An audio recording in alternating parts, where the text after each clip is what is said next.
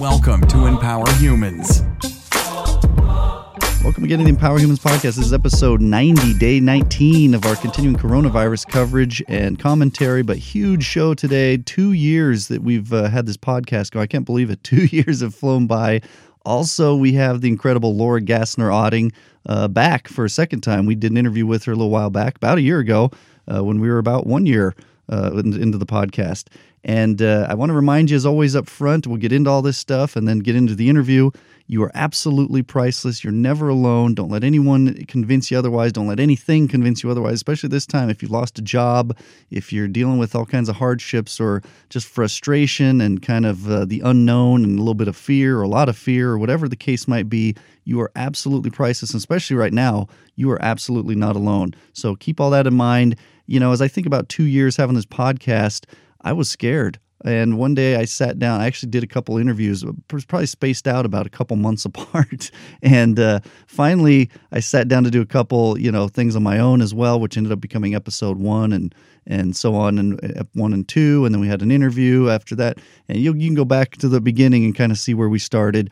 And uh, but I just had to sit down one day and press record, and of course start talking and make some calls and send some emails and set up some interviews. And since then, we've interviewed incredible people like Laura Gassner Otting, uh, famous musicians, filmmakers, authors. We've interviewed uh, the author of uh, Men Are From Mars, Women Are From Venus, with uh, his co author of a new book called uh, The Boy Crisis. All kinds of things from bullying to music to motivation and leadership and coaching and training and all kinds of things we've covered in this podcast and just general success principles. I believe and I hope that we've brought you value. I'm not going to make this so self serving. I'm going to leave it at that. But again, happy birthday to the podcast. Go eat some cake for me today for the podcast and for you, uh, for all of us. Uh, let's celebrate that. Um, I want to talk about the just touch on some details with this coronavirus as it continues to develop and the situation there. Let's start by talking about the numbers real quick 1,343,557 confirmed cases, 74,626 deaths. Wow. And uh, of that, over 278,000 have recovered. And we talk about Italy 132,000 confirmed cases, 16,000 deaths, which is well over 10 to 12 percent uh, of the folks there have died, have passed away with this virus, and a lot of open cases still.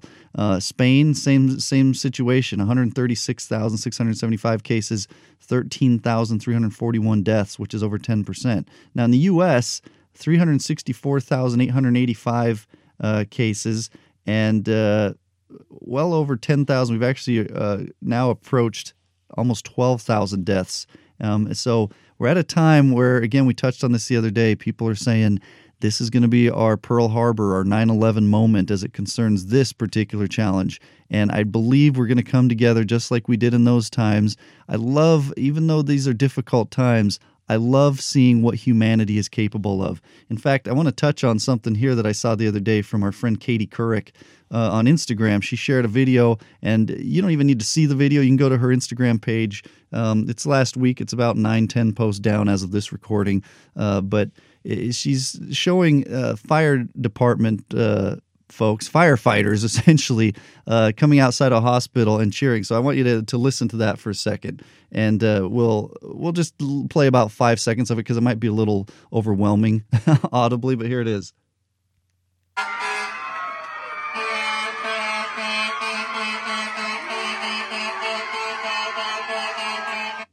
Okay, it's a little bit longer than that. There's some visual of uh, a bunch of fire trucks lined up. They were outside of New York University Langone Medical Center. I hope I'm pronouncing that right. They blared their sirens. They had a standing ovation in gratitude for these medical professionals working and helping in essentially the epicenter in the United States, at least, of this coronavirus pandemic. And uh, I couldn't agree with them more. I wish I could be there to stand with them to support and extend love to these medical professionals. If you're one of those people, or share this podcast with those people, because uh, we're so grateful for everything that they're doing. Sacrifices galore. Some people I've heard of people sleeping in their garage to stay away from their family uh, to be able to serve and help these communities out there. Um, so go watch that video. I'll Also, like I said, on Katie Couric's Instagram page. I uh, want to touch on another thing that I saw. Now, this is based on some material. We're hearing about this hydroxychloroquine, I believe it's called. And uh, I'm going to read you a little something here, real quick. There's a Los Angeles doctor, Dr. Anthony Cardillo, an ER specialist, I'm reading here, and CEO of Mend Urgent Care, has been prescribing the combination of drugs to patients experiencing severe symptoms of the disease. This is hydrochloroquine and zinc after contracting the novel, novel coronavirus. Every patient I've prescribed it to, this is a quote, has been very, very ill, and within 8 to 12 hours, they were basically symptom free Cardillo said in an interview Sunday with the KABC TV. So clinically, I'm seeing a resolution. He added the, that combining the drug with zinc has been the key to the success. The hydrochloroquine, he said, opens the zinc channel, allowing the zinc to enter the cell, which then blocks the replication of cellular machinery. Cardillo was careful to note that the drug should only be prescribed for patients who are extremely sick and in urgent need so as to not blow through the limited supply of the drug, which is used to treat other illnesses as well. So, food for thought there. Do some research. I just want to throw that out there. I'm trying to throw out uh, pieces of value for each and every one of us as, as we get through this. We will get through this. I'm seeing glimmers of light as I look at the news and do my own research and uh, watch these numbers and these curves hopefully flatten. There are folks who aren't really abiding by some of the measures with social distancing and stuff, but I think uh, by and large, for the most part, most people are, including our friend Laura Gassner Otting.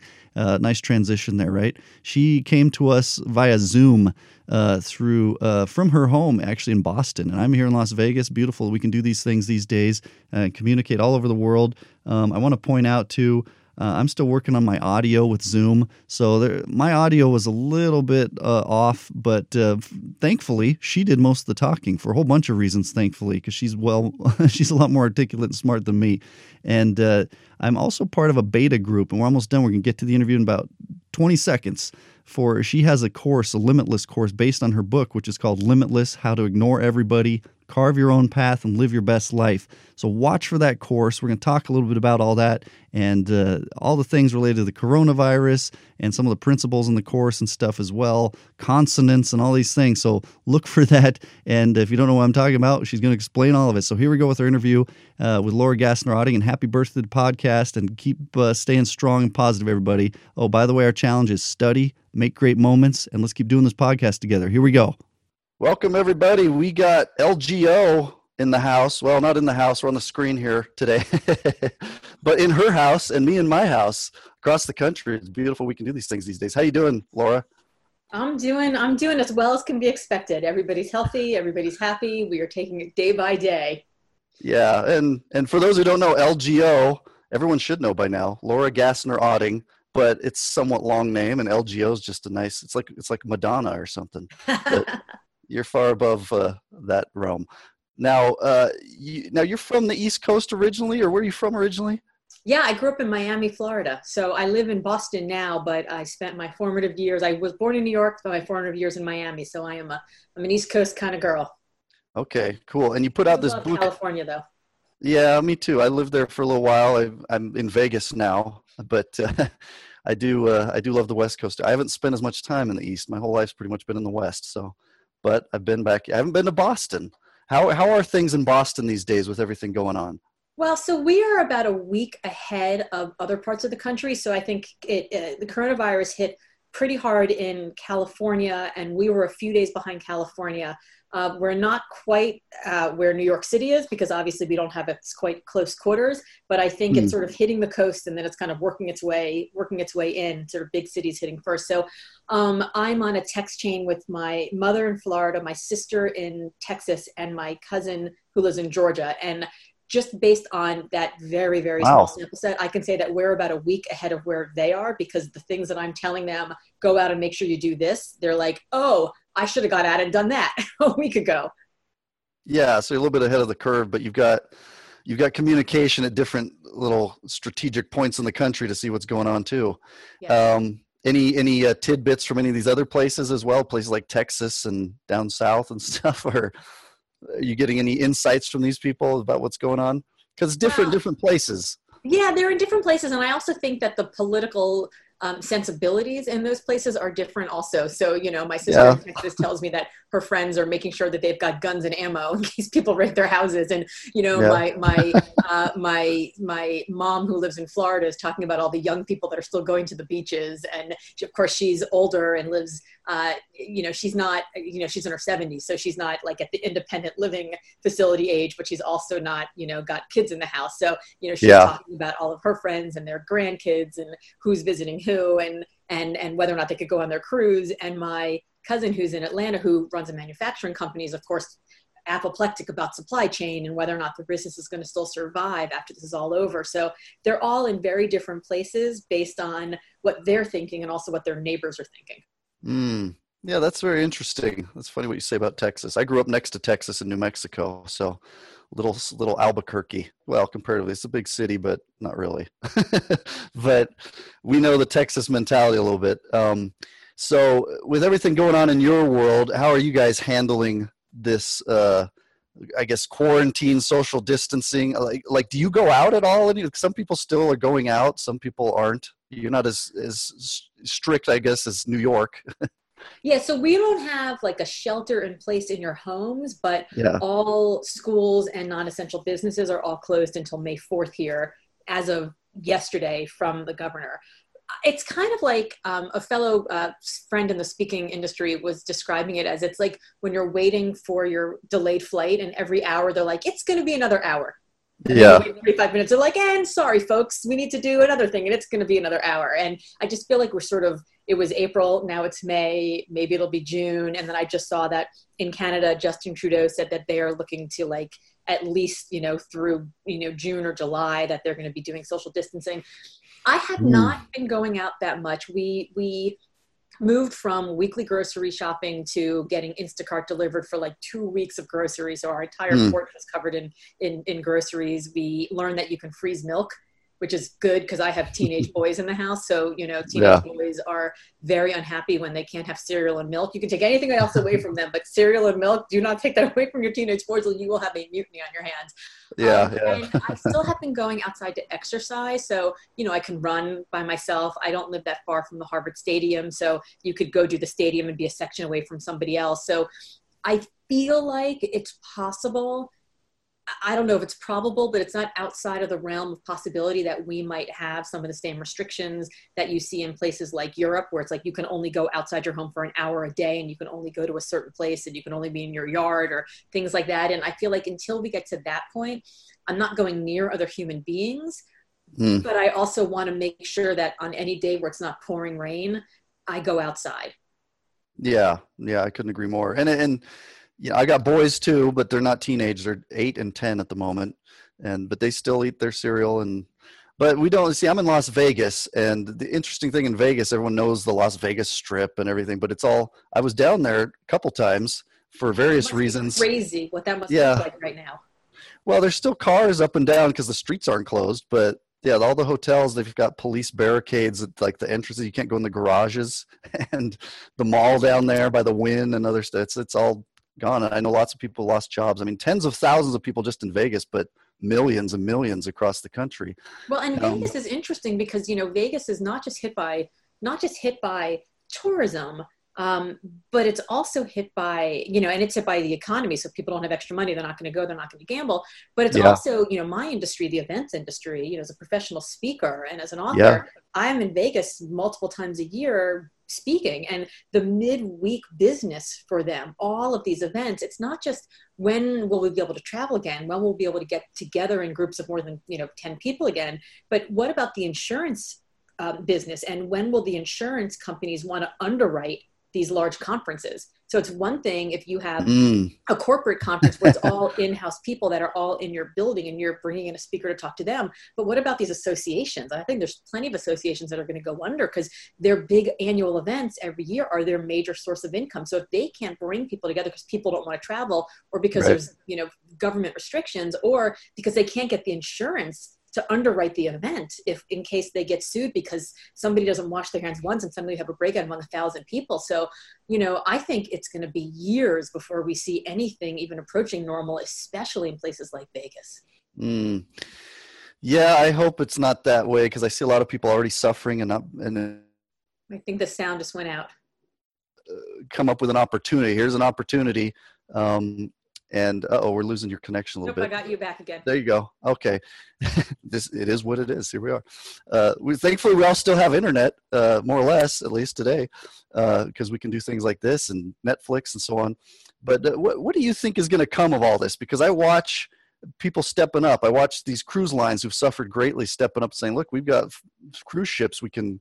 bring into port and use as hospitals of sorts. And the interesting thing, this uh, indivisible one nation kind of thing because I have a I, I don't want to be too long winded. I have a great aunt who built airplanes during World War II. She just turned 100, and she built airplanes for 70 years into her 90s. Uh, she was on Ellen and stuff, and I've talked about her a couple times. She's Rosie she the Riveter. About, yeah, Rosie the Riveter, exactly. And she's, uh, but she talks about how people came together and this isn't the same kind of war it's a different kind of scenario but it's i hope it's the same mentality. America's been through a lot. So what having said all of that what do you think is going to come of all this especially in america but globally if you have any ideas and if not that's okay. You know i don't want to get political because i know that this isn't a political kind of show um, so i won't but i will say that i think that in times of great challenge we learn who we really are. So I don't think, uh, you know, my friend Jackie Summers likes to say that challenge doesn't, it doesn't change us, it reveals us. And mm. I think that this is a moment where this crisis is revealing who we are. It's revealing our character. It's revealing who we are in our finest hour. And I think there are going to be people who rise up to this challenge in a way that we are proud of. I like to think and I, I, you know I, again you mentioned that i that i uh, that i go live to you know my my tribe every day at 10 a.m eastern. And and mm-hmm. today I, I as you know i was just talking about when we look back on this 10 years from now 20 years from now 60 years from now are we going to say i was proud of who i was at the time right? I was proud of who i was then. I was proud of the things that i did and the people that i care for and how i showed up in the world for the people i love and the causes that i hold dear. And what do I think is going to happen from this is that I think a lot of us are going to realize what it is we actually care about, right? We are being forced to come to grips with what do we care about and what do we not care about? Are we struggling to keep our families alive and keep food on the table and keep toilet paper in our bathrooms by working a job that we hate?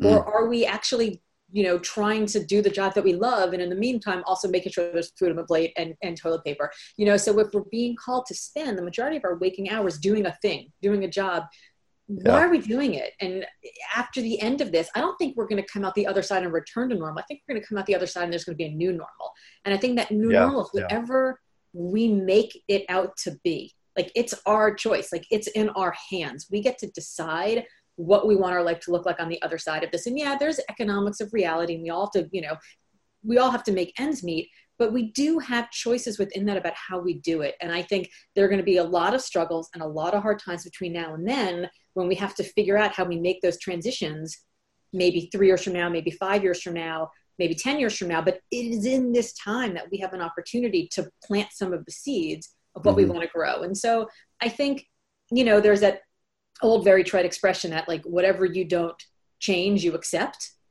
And i think this is our opportunity to decide what it is that we want to accept and what it is that we want to change when we get to the other side of this. Yeah.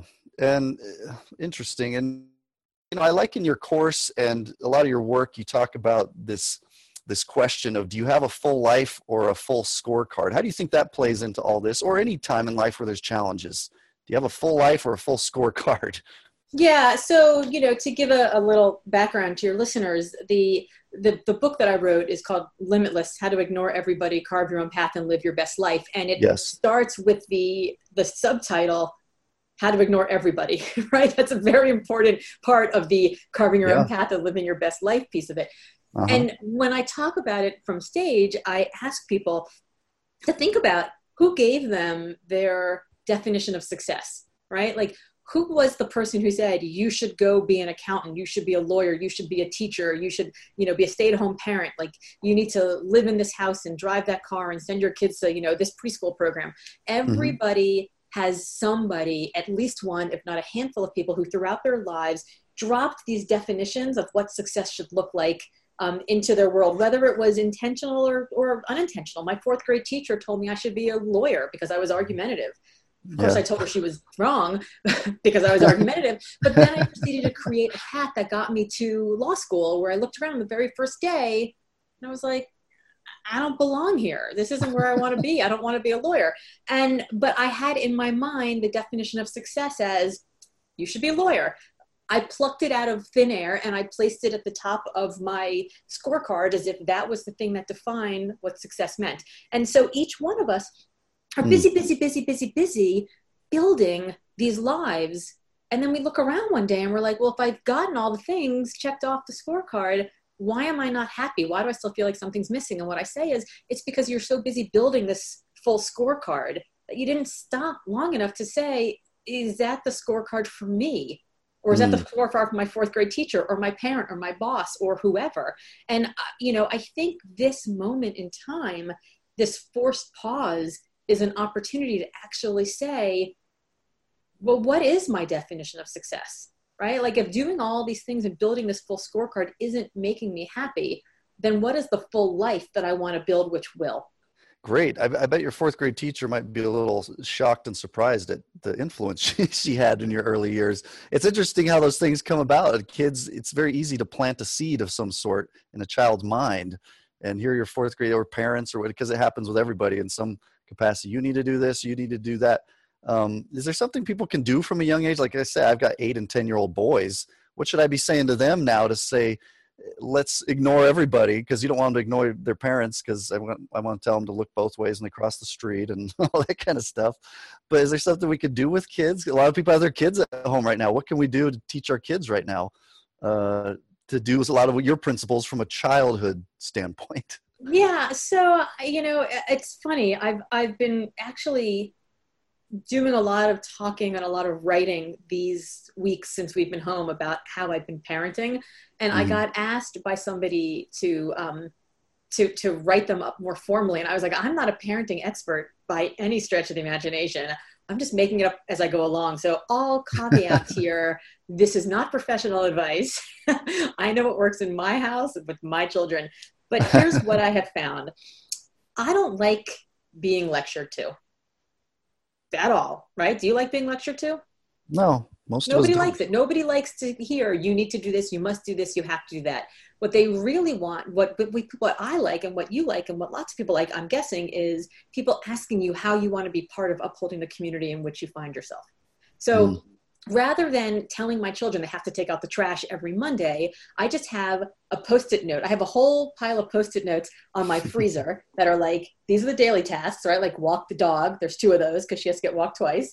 Um, uh, wipe down all the surfaces with a Clorox uh, Clorox bleach. Wash your hands and empty the dishwasher. You know, there's like things like that that have to happen every day. Then there's a different color for Mondays, different color for Tuesdays, different color for Wednesdays, on through the week, and then there's like a it. different color for long range projects like Uh-huh. you know clean out the closet or straighten up the playroom or you know get rid of the old toys you don't play with anymore things like that um, Yeah, yeah. and uh, the very first day that we were locked inside i walked around the house like have you walked the dog yet? Did you take out the trash yet? And i was basically nagging everybody and i felt like i had self-imposed this stress upon myself because i had self-imposed a role of being prison warden and you know um, cruise director and you know circus uh, circus uh, uh, uh, trainer. And i was doing i felt like i had to do everything. And what i decided was you know what i don't need to do that i'm just going to put a pile of post-its on the freezer of the things that have to happen every day the things that have to happen each day and i don't care who does them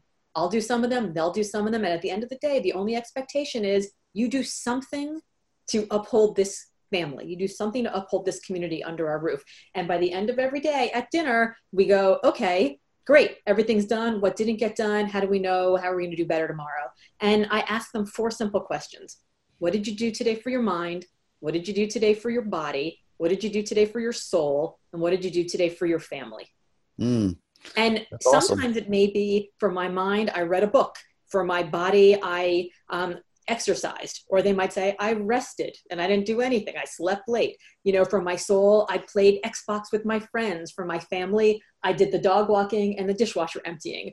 But it Mhm. allowed everybody to have a, a role in our family where they could live into being their own kind of leader and they could live into being an upholder of this community broadly. So rather than lecture them about how they had to be right now, because I don't even know how I'm supposed to be right now. Like this is all brand new. We're yeah. all figuring out there is no user's manual for how to manage your you know crumbling work and your you know your your stressful relationships and technology that's failing in the middle of a crisis i certainly not yeah. a parent in the middle of it. But so if i don't know what i'm doing they don't know what they're doing i'm just going to put up what everybody needs to be doing and then people can live into that in whatever way they feel like doing in that day with the expectation that they just have to do something.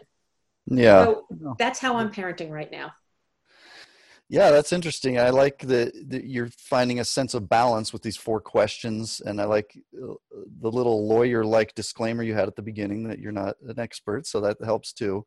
Um, so, uh, when it comes to these areas that we're doing, uh, you talk about the body and the soul and the uh, family and uh, your mind, as I recall um, not in that order.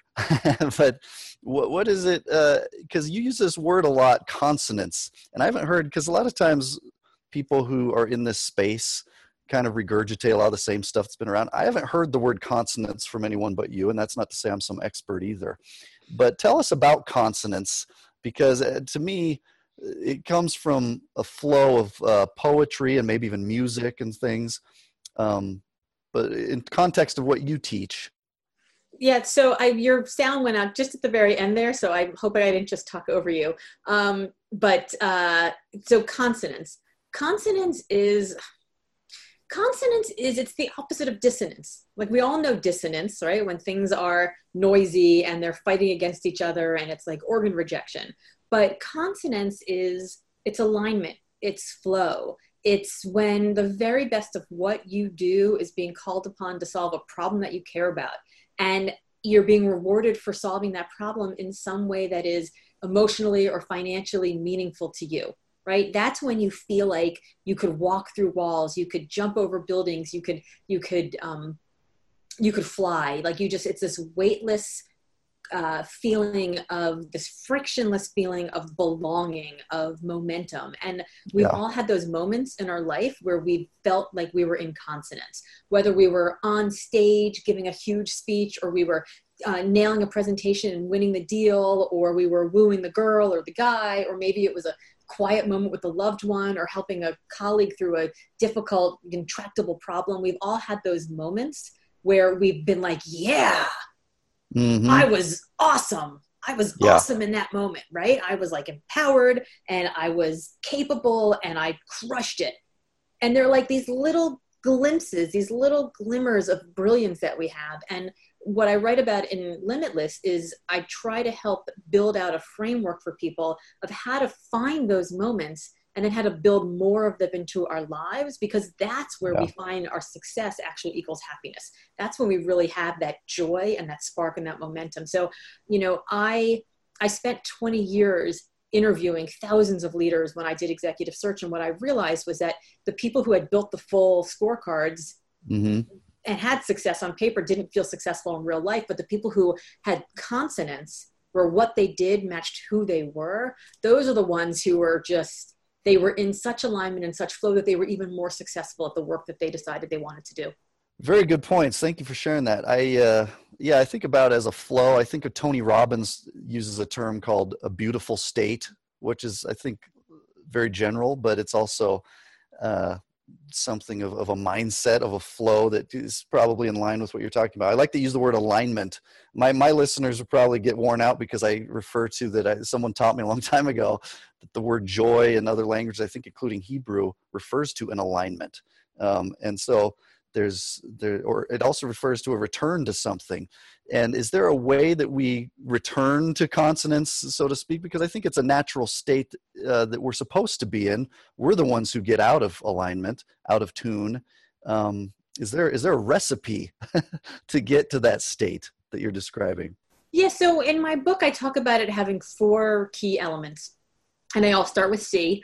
Um, it, there's calling connection contribution and control and yes. each one of us is going to want and need different amounts of calling, connection, contribution, and control at different moments in our lives. So, what you need and what I need will be very different. What will put us in consonance will be very different. But the person you are today versus the person you were 10 years ago versus mm-hmm. the person you are 10 years from now will also need a very different rubric of consonance. So, the, the four elements I'll go through really quickly are uh, calling, calling is this gravitational force. It's like the thing that gets you out of bed in the morning. It's it's it is a business you want to build a bottom line that you want to grow a leader who inspires you a cause you want to serve. If you're an entrepreneur it could be your own self right? Your own business that you're creating. It could be a family that you want to nurture mm-hmm. then there's connection. Connection really answers the question of does your work matter? If you didn't show up in front of your zoom conference call this morning would anybody know? Would anybody care do you see a direct line between the work that you're doing and that calling that you want to serve? The third piece is contribution. If connection's all about the work, contribution's really about you. How does this work, this brand, this company, this family, this product, this leader allow you to have the kind of career trajectory you're looking for? How does it uh, give you the lifestyle that you want to live? Does it allow you to manifest your values on a daily basis? And then the last mm-hmm. piece is control. And control really answers the question of how much personal agency do you have to affect how much your work connects to that calling and how much it contributes to your life. And so each one of us at different ages and different life stages are going to need and want different pieces of this. And how we, to answer the question of whether or not we return to consonance, I think we don't return to consonance. I think consonance, our need, our personal recipe for consonance continues to grow and evolve and we don't return to where it was if we allow ourselves the grace to understand that well maybe at this point in my life I want to make a lot of money and I want to be able to afford that second home. So I'm going to do work I don't care that much about necessarily. And it isn't that connected to my calling because I wanted to contribute to the vacation home. Or maybe you say, wow, what I really realized in this time of crisis is that I've been on the road way too much. And even though I feel like the work is directly related to, you know, to, to the work I'm doing, what I really want is I want to actually have dinner with my family every night because that's been pretty nice. So my definition, my need, my recipe for consonance continues to evolve and change as I evolve and change. And so I don't know that we return yeah, to consonance yeah. so much as we let it evolve and we allow ourselves the grace to continue to discover and rediscover it. Oh, that makes sense. Because we are constantly, hopefully, growing people, uh, and so some of the factors and details surrounding that will will change as well. Um, is there now? You've got this course, and I've had the privilege of kind of going through some of the beta uh, group of that course, and and I've got to say it's excellent. Like the material is is first of all very well done, very like high production quality, uh, but also yeah, and also the the content is is top notch. I mean, you just can't go because it's one thing to have beautifully done video, but if it's all just garbage material, which yours isn't, and it's all video for the most part. There's also workbook and there's some other uh, great tools and uh, boy, I could just go on and on and on. But let's talk about these four C's a little bit more in depth. And and right now, again, with everything going, it's all in context of where we are as as a world, as a society, with this virus and stuff going around. Um, a lot of people are talking about, well, you're cooped up in your house. Why don't we be more creative? Why don't we develop that skill or that side hustle or these various terms people use? Um, how do we how do we find our calling? Because when you say calling, it kind of uh, implies that it's a specific thing person by person. Is there do you have any keys for that? Yeah so i think everybody is going to have their their their own ideas about it. i think you know i think what's important is to think about well why do we get calling wrong? And i think we get calling wrong because we think that it has to be purpose this like lofty purpose this bigger this bigger goal that we have.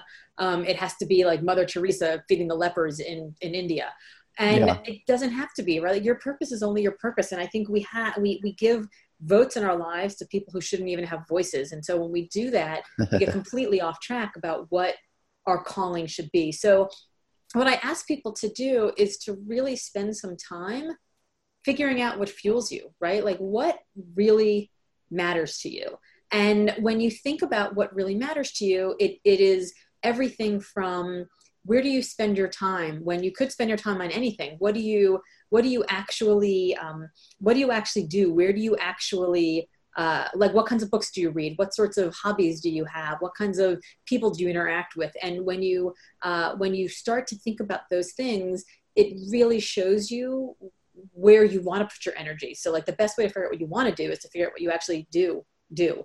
What causes you joy? What motivates you? Where do you feel most yourself? And in the course i have people go through a number of exercises where they can actually think about this both in their work life and their personal life, whether it's you know in in the uh, their places of worship or their community organizations or the jobs that they have. And when they go through some of those exercises, it becomes very clear what actually fuels them and where they want to spend their time, whether it's yeah, because of yeah. the cause or the leader or the company, uh, you know, or the, the, the cause or, or whatever the case may be for them.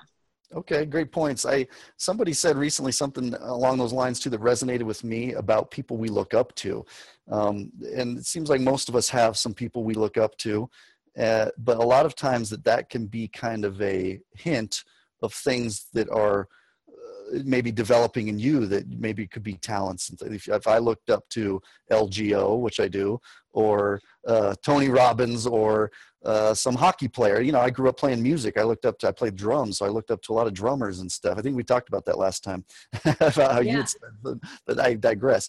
The people that we look up to a lot of times give us a hint as to what our calling might be too. And uh, so I think there's that. And interesting, you say the, and I've heard you say this about giving votes to people who shouldn't have voices. Hmm. You've got your kids up on the internet because everyone's at home, huh? yeah, I'm sorry, they're in school right now. So a really good cool. exercise cool. um, for people to go through, and I think if you started um, moving your way through the course, you'll see this as one of the ones in one of the early modules. Yep. Uh, is to think about community, education, faith, family, freedom, health, impact, justice, money, personal growth. Like, what are the the areas that are most important to you, and then why? why are those things important to you? What are the things that you do? Like why is community important to you? Why is education important to you? Why is faith important to you?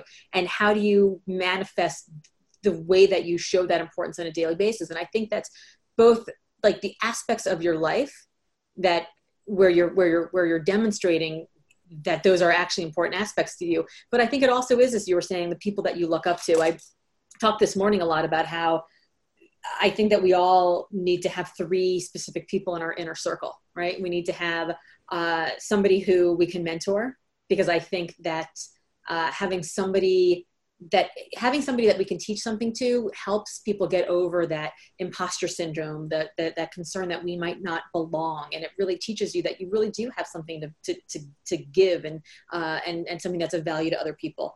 I think having somebody who is your peer, so you have somebody that sort of is on the same journey as you are, and they can. Uh, there's somebody that you can celebrate with. There's somebody that you can commiserate with, but they're also somebody who can just hold you accountable, right? You can hold each other accountable.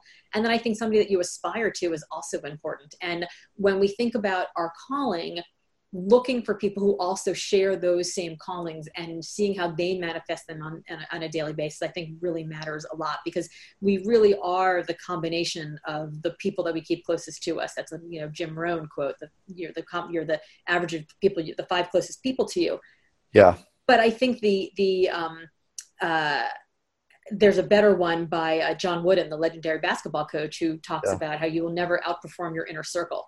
And so, you know, I think thinking about the people who are in your inner circle and do they share the same kind of calling that you do will really help you understand whether or not you're truly that's truly your calling or whether or not that's one of those just like look good goals like you put it on the wall and it looks really good for other people to see but you know you don't want to tell everyone that your calling is just buying a maserati and a beach house you're going to tell them your calling is curing cancer but what I'm here to say is if your calling is buying the Maserati and the beach house, then great. That's your calling. That's totally cool. And I'm not going to purpose shame anybody. But I think it's super important to be really honest with yourself about the calling because I think everything else kind of goes from there. Well, yeah. And if you talk about the Maserati and the beach house, we're talking also about all these C's kind of intertwining of uh, calling, connection, contribution, control. So, when you say contribution, I think that has to flow through that too. And if you're going to get the Maserati in the beach house, which is assuming you're not a trust fund baby of some sort, that that uh, there's going to be some sort of contribution uh, of necessity as well. Um, so uh, now we talk about connection. Such a to me that's a very important word. I come from a really wacky family situation myself, and there's not a lot of connection there. Unfortunately, I mean there there are on certain individual levels and relationships. Um, and and you talk about this inner circle too. A lot of people are cooped up with their inner circle, and hopefully it's a good inner circle. Um, how how do we best uh, develop this connection uh, part of the of the process in terms of because there's various levels of that you got family you've got business you've got maybe if someone plays music like i did you've got a band or something i was always told by my drum teachers uh, play with musicians who are better than you so that you get better. Yeah. so t- talk to me about connection and all that. I don't mean to be long-winded. Go ahead. Yeah yeah. So i think connection really is um does your work matter right? Like all the people that you're spending time with and all the things that you're doing are they actually getting you any closer to achieving that calling to achieving the goals that you've set up for yourself? And i think we get super busy. I mean i think right now especially I think what's happening is that people are like, hey, I need to pick your brain about something. And our response is, yeah, anytime. I'm free all day, right? Because we're all, we got nowhere to go. Um, yeah. And and what I was finding, you know, so here in Boston, as I mentioned, we're about a week ahead of, you know, a lot of other parts of the country. So this is now our third week in lockdown. So tomorrow will be three full weeks since my kids have been out of school. Like we are, you know, it's yeah. Wow. they say it's like 21 days to make a new habit like tomorrow is our habit like we are here. Um, and what i found for the first week is that i was offering people anytime they wanted like are you free? I'm free. Let's talk anytime. And what i realized was there are there are people that i talk to who bring out the best in me. There are times of the day when i do my very best work and if I don't get my workout in in the morning, it just doesn't happen. Like I could put the yoga pants on and, you know, the workout, the jog bra, and all that stuff on, and I could have the best intention to work out. But if I don't do it in the morning, it doesn't happen. And so what I realized was that just like in my regular day, where I don't give away my my my precious most uh, creative time, I don't give away my precious most uh, creative time now. I was giving it away because I was like, oh, you want to talk? Sure, I'm free all day set up mm. that call for 9 a.m. in the morning. But it turns out that 9 a.m. in the morning is the time after I've exercised, after I've showered, after I've had my tea, where I'm like, all the ideas flow out. And so I stopped giving that time away. And so, you know, the way that I stay connected to the calling that I want, the way I stay connected to the work I really want to do, is I ask myself some very important questions about whether or not the ask I'm getting is just like, somebody throwing spaghetti at the wall and I happen to be the wall and I catch some of it, or if it actually matters. Like, does this work actually matter to me? Does this interaction actually matter to me? Mm-hmm. Is the, you know, is the fight I'm having with my family actually important, right? Like, what is it that I want to be doing? What kind of family do I want to support? What kind of business do I want to build? What kind of writing do I want to put out there? And is the work that I'm doing and the way that I'm structuring my day allowing me to be the very best version of that? And so when I talk about connection, I really talk about how does how do your daily actions, your daily tasks, your calendar, your inbox, um, your to do list, how do those things interact with that calling that you've set out for yourself and that thing that you want to achieve. And so throughout the course, the exercises that are there are really helping people not just figure out how to say no, because you can look, you can find that anywhere on the internet, but like what to actually say mm-hmm. yes to, how to be strategic in the way that you say yes to things right now excellent points. And i i mean and even with us scheduling this you said you had a work block because i suggest hey let's do this time. And you said well i have a work block in there. And so we of course respected that. And uh, i think that's great because it's a lot of these folks talk about chunking your time. And and when you talk about thinking about what's most important how often should we reassess that do you think? I mean because it's so easy again from a musical analogy you play a guitar and it gets out of tune regularly and so you got to tune the strings you know tighten them and whatnot. Um, how often should we be tightening the strings in our lives so to speak to stay in tune? Yeah i mean that's i would like say that your mileage may vary right? I think everybody everybody's different and i think that um so we have a piano in our in our home and uh, we're supposed to get it tuned every year yeah except it's right in front of like it's it's an upright piano so it's right in front of this big storage closet that we have that's sort of like hidden underneath the staircase and um what happens is that every time we move the piano to get into the storage closet, because I've decided there's something that I need to look at that's in there, I need to get something out of there, the piano gets out of tune. So, like, if your piano is just sitting against the wall, you can tune it every year and you're fine. But if you're futzing with it all the time and moving it around, then it gets out of tune more often. So, I think for yeah. individuals, if you are in stasis right now, like maybe you've maybe you've got young children and you know you know in three or four years they're both going to be in elementary school and so the rhythm of your life changes or maybe you've got older children like me where in three or four years you're going to be an empty nester or maybe mm. you're looking at um, yourself and you're like i've got another year before i get out of graduate school and then i do something so we have these moments that are natural on ramps and off ramps of our lives mm-hmm. and i mm-hmm. think for any of those things like if you're waiting to pay off some debt or if you've got you know sick parents or whatever the case may be for you in your life if you're like i want to do that but i'll be able to start making moves then right whatever the then is i think those are the moments where it's it's easier to make change because you have that natural on ramp or on ramp so i think the doing it maybe the six months or the year before those times come that's a great opportunity to say hmm when I have this massive external change to my life, is the internal thing that I'm doing going to stay the same or will I be affected by it? You know, I mm. thought that my calling, my need for connection, my the contribution control, I thought it was all going to be the same after I sold a business that I founded and ran for 15 years to the people who helped me build it. And then all of a sudden I had this crisis of identity. I had this like, oh my God, total like midlife crisis because I didn't know who I was when I was no longer LGO CEO and I mm-hmm. hadn't had the forethought to think, oh, my piano is going to get really out of tune because I'm really rooting around in the storage closet. So yeah, I think, yeah. you know, I, I, it would be easy for me to say people should do this every three to five years. But the truth is, I think that there are some three to five years that look a lot like the three to five years before. And then there are some three to five years where every six months looks different. So I think everybody, you know, as I said, your mileage may vary on this. Mm. Yeah, that's a good point. It's uh, it sounds like it's more a matter of principles that you fine tune within the scope of whatever your life is, but constantly striving, growing, and reassessing as needed, and finding like you do with your kids, trying to find balance in that process too. Um, Absolutely. Um, when when I when I ran my recruiting firm, I used to ask questions in the very early parts of the interviews where I would ask people about a parent, a sibling, a mentor, a teacher, a person of the cloth um, maybe it was a diagnosis, maybe it was a world tragedy, maybe it was some kind of event.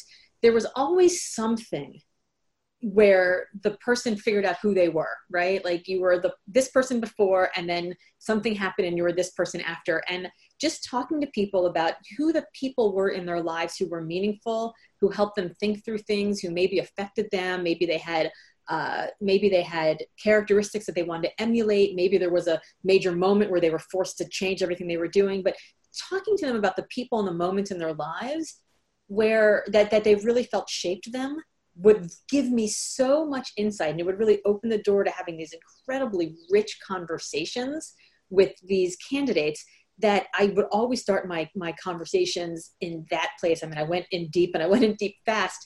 Um, but those are the moments. So, you know, for mm-hmm. listeners that are like, well, I'm not sure, I'm not sure when to do this. I'm growing, I'm evolving, it's constantly changing. I think it's exhausting to be constantly self-assessing and reevaluating and self-studying, but also we're stuck in here, right? Like we're, we're in here all day, every day. And now we're stuck inside all day, every day. So this is a great moment right? We've got time we've got time on our hands. And you know those personal development books that you bought because you wanted to um, develop personally what a great time to crack them open. Or if you decide you don't want to read them like throw that struggling author a bone and buy the audiobook and listen to it while you finally clean out the fridge or whatever the things are that are on your like look good goals i want to get these done one day list. Yeah that's a great point. And i i think like anything but especially time like now it's uh, it's always valuable to to you know I know it's a, a, kind of an overused cliche to look at the bright side, but there's always a bright side. There's always a flip side to the coin. And if you're going through something, you talk about on ramps and off ramps. Like every off ramp by default is some form of on ramp somewhere else. So you get off at Main Street and now you're on Main Street and you're not on the freeway or whatever, so to speak. And I always like analogies too, like that, because what we're talking about with our lives is you're kind of you're building something. I think about a house. We're both in houses at the moment and there's a process there. You you you know you dig and lay a foundation and then you start to build the framing and then you throw down the electrical and the heating and cooling and then the drywall in america this is how we do it. And uh, so it's it's you got to get to know yourself it sounds like. You got to kind of get to know your process what works for you who you are what you're about and that, that's an ongoing process we don't hold ourselves maybe some of us hold ourselves to big high standards of perfectionism do you have any thoughts on perfectionism as we we're getting close to wrap up here too but um, I, for one, struggle with perfectionism. I don't know about you, but what do you think about that part of it? Because sometimes we hold ourselves too high of a standard and, and then we beat ourselves up. so I don't know that the problem is that we hold ourselves to too high of a standard. I think that the problem is that we hold ourselves to other people's standards. Mm. So again, you know, I wrote yeah. a book called Limitless: How to Ignore Everybody, Carve Your Own Path, and Live Your Best Life. So I'm all about the ignoring everybody part. And I think, you know, we have these insatiable, unreachable, or insidious, unreachable goals that make us insatiable. We think that, you know, I'll be happy when I get this. I'll be happy when I get that it tells us we can't be happy now or the like life has to be perfectly work life balanced as if god forbid there's ever any connection between the two. We live in a social media world. There's always connection between the two. Um, or uh, you know these these these annoying flower crown girls that are staring out over coachella and telling us to follow our passion. And so we have these we have these ridiculous goals that we're supposed to be reaching that are set by someone else. And so i would ask people this question what does perfection mean to you right? Like it doesn't have to be that every single thing like here like for example i have i have this raging issue about green screens right now right? So we're all working from home. We're all hot messes. I'm sitting here in my like workout clothes with my bookshelf behind me and yeah. i get on the call with somebody and you know you can see my bookshelf right? You can see i've got my books there. I've got you know uh, uh, my my uh, beautiful little box with my thank you notes. I think if somebody writes me a handwritten thank you note, I should honor that and keep it. I've got yeah. a little piece of art that my kids made me. I think if you look a little higher, you'll see, you know, I've got some like, you know, marathon medals and a thing from, you know, running uh, from, from racing in a, in a rowing race. I have a dollar. That's the first dollar I made, you know, with my old business. There's my baby shoes. I've got like all sorts of stuff about me and you're seeing and you're like, oh, I get to know Laura a little bit. Like I get to see her, I get to understand her. I know who she is, I trust her. And then we yeah. have people that are putting up these fake green screens that are behind them, and we don't learn a thing about them. And here's the thing like, you have nothing that's behind you right now, it's a blank wall, that's fine. Yeah. But there are people who put fake things behind them, which is their way of saying to me, I don't even not only am I not letting you into my life, I'm intentionally keeping you out of my life. And I think so many of us right now are trying to figure out like, how do we pivot and how do we continue to sell and how do we continue to communicate and how do we continue to engage in this moment where we have to do everything online? The way to do that is to not to sell. The way to do that is to build trust, right? Like you need to sell trust at the end of the day, people will not buy what you were selling, they will buy who you are. And so if you want to look for perfection in anything, I would say be perfect in just being you. Show mm. me who you are because when you show me who you are, I love you and I know you and I believe you and I trust you. But when you don't, I'm actually left feeling lonelier and with more doubts than before we even started the conversation. So mm. if you hmm. want to perfect something, just perfect being you. That's the only thing you need to perfect. Yeah, I love all that. That's a great point. I don't know me having my blank wall behind me. I don't know what metaphor that speaks to about me. I'm just saying. Uh, but yeah, when we in America, I think, invented the green screen and started out with use blue screens to do the weather and stuff, but then we use them for movies and all these other things. Um, and I think there's some symbolism uh, and metaphor and all that too. Uh, but it sounds like what you're saying when it comes to perfection is uh, there's nothing wrong with having lofty goals and uh, people who've achieved amazing things, many of them say, make your goals huge. It's the old thing about, you know, reach for the moon and maybe you'll land among the stars kind of thing, which ironically the stars are farther. But uh, the, the striving for perfection, there's nothing wrong with that, but beating ourselves up in the process is where we then start to create an unhealthy relationship with ourselves. Uh, so it's kind of trying to find that balance and we're all we're all works in progress so, you know, I, for one, have gone to counseling and therapy, and you kind of work through your issues if you are beating yourself up and figure out, well, why am I doing that? Um, is there anything else you want to add? Because I know, uh, well, I'd love to chat with you all day, but we all got other things we got to do too, and we can continue to talk over time. But um, as far as contribution control or any of the other things related to this virus that you'd like to touch on before we wrap up? Last kind of thoughts. Um, so here, here's what I would say. I would say that we are all worried about how do we get through this right now and how do we put food on the table right now and how do we sell right now and how do we make lots of money right now. I don't know that there's a lot of current money to be had. And as an entrepreneur, you're an entrepreneur, I'm an entrepreneur, it's mm-hmm. devastating, right? Like our businesses are both like gone, they're evaporated right now. They will come back. But yeah. I think how they come back will be in will, will be in, in direct relation to how we act right now. So yeah, I'm working on this course. I'm putting it out there. Hopefully in April, I'm hoping to put it out there for free in the beginning, um, just so I can, you know, get it out and get it going and get people to test it. But then I also plan to charge a lot of money for it later right? That's my that's my goal. And you my should. hope is that if i put it out to a lot of people now and you know i posted on facebook that i wanted to ask a few friends to test it and 150 people responded within the first hour that they wanted to do it. So that was yeah. you know humbling and wonderful and great. But my thinking is this. Future money is more than current money every day of the week. Future money is always worth more than current money. So um, if you cannot make any current money right now because everything is just sort of quiet and dead and everyone's waiting and seeing, what can you do right now to maximize what your future money is going to be? Who can you get out in front of? Who can you talk to? Where can you be of service? Where can you provide value? Are there people that you're like, I wish that person would just try me out if only I could just get in front of them? Well, you can do it right now. Get in front of them. Get in front of them for free of yeah. offer your services offer something that you can do because my guess is that if you do that and you show them you have true value then they'll hire you later for future money and that future money will be worth much more than current money. Yeah yeah. Great great points. I've heard uh, several things along those lines from people that if when we come out of this and again hopefully sooner rather than later we don't know for sure uh, we're in a place where we have an opportunity and and like we talked about the bright side of it and the development and spending time with family. A lot of people people are speculating is this going to bring more people are going to be having more babies or more divorces or whatever.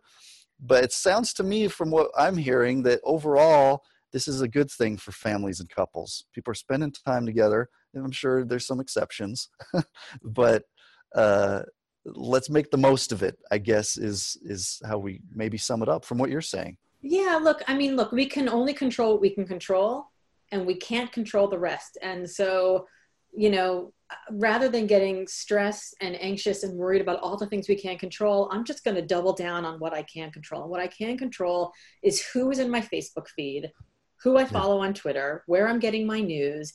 I can double down on uh, the, the, you know the my dedication to my work and being able to put out you know good material, being of service yes. to others. I can double down on my relationship with my husband and my kids. I can double down on reaching out to my family members and my friends. Other than that, I can't control much else. I can't control what the government's doing. I can't control what the virus is doing. I can't control what everybody else is doing, but I can control these things. And if I can control those things to the best of my ability, show up in the perfect version of me, right? The best version that I can be of myself mm-hmm. in this time, so that in six months and six years and 60 years, when I tell my grandchildren about this crazy time, I yeah. can say I was really proud of the person I was then.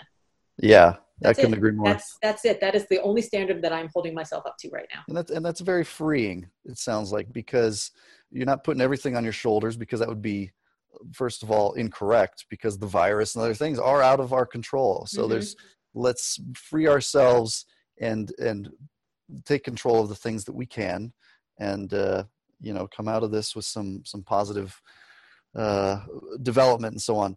Uh, again, the book, Limitless How to Ignore Everybody, Carve Your Own Path and Live Your Best Life. And I love it. There it is, right behind you. I love that. It's a great cover. I'm losing I think I lost you. Uh oh. Lost you again. All right. Well, so, yeah, so that's me. I just want to tell your listeners they can find me on all the social media channels. As you mentioned, I'm LGO. So, at Hey LGO is where they can find me everywhere. And I'd love to hear from people. Cool. And the course is going to be called what now exactly? Is it is well, it also it'll be limitless? the Limitless course. So if you find me okay. anywhere on social media at Hey LGO, um, or if you go to heylgo.com and sign up for my newsletter list, you will absolutely positively hear about the course. And um, we'll make sure that you have a link that you can send out for all of your people as well as soon as it launches. Cool. Cool. And anyone looking, once this all clears, anyone looking for a great public speaker, here she is, Laura Gassner Otting. Thank you, Thank so, you so much for everything. Let's stay in touch. And for our listeners, empower yourself, empower the world around you. Thank you. Thanks so much for listening to Empower Humans. If you enjoyed the show, please rate and review this podcast. For more great content and to stay up to date, visit empowerhumans.com. We'll catch you next time.